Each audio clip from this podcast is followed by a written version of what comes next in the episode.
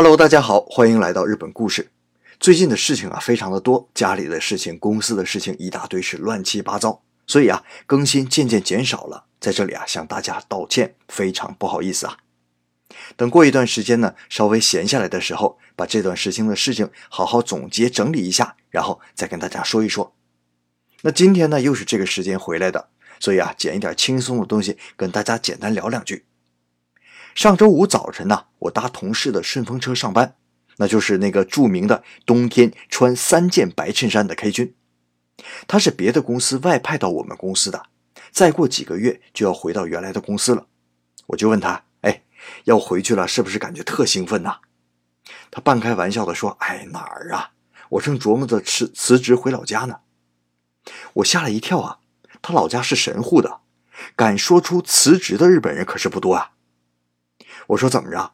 对职场这么恐惧啊？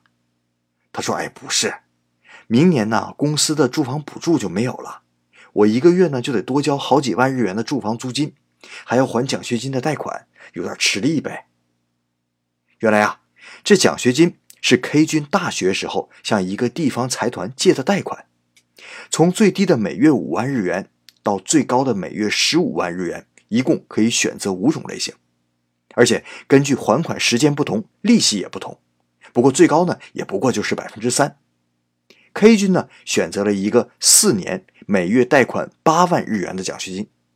毕业之后啊，分十六年还清，每月就还两万日元多一点这才是他每个月工资的十分之一。所以你瞅瞅，这小子十分之一的贷款还要哭穷，那多不地道啊！那你肯定认为奖学金嘛，肯定审查规则很严格。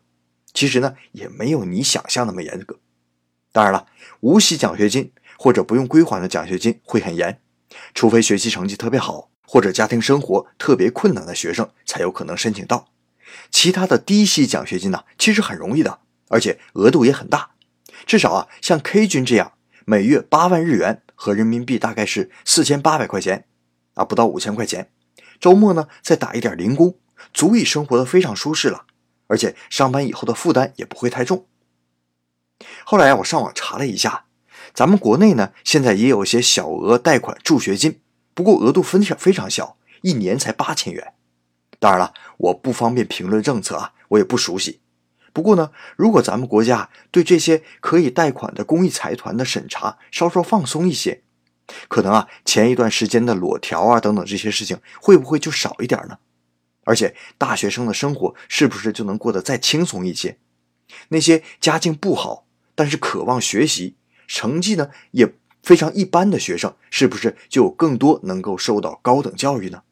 啊，当然了，我这是妄谈国事，也没有经过查询，实际情况呢可能完全两码事。我就是听到日本学生贷款奖学金的这个故事，想到这些。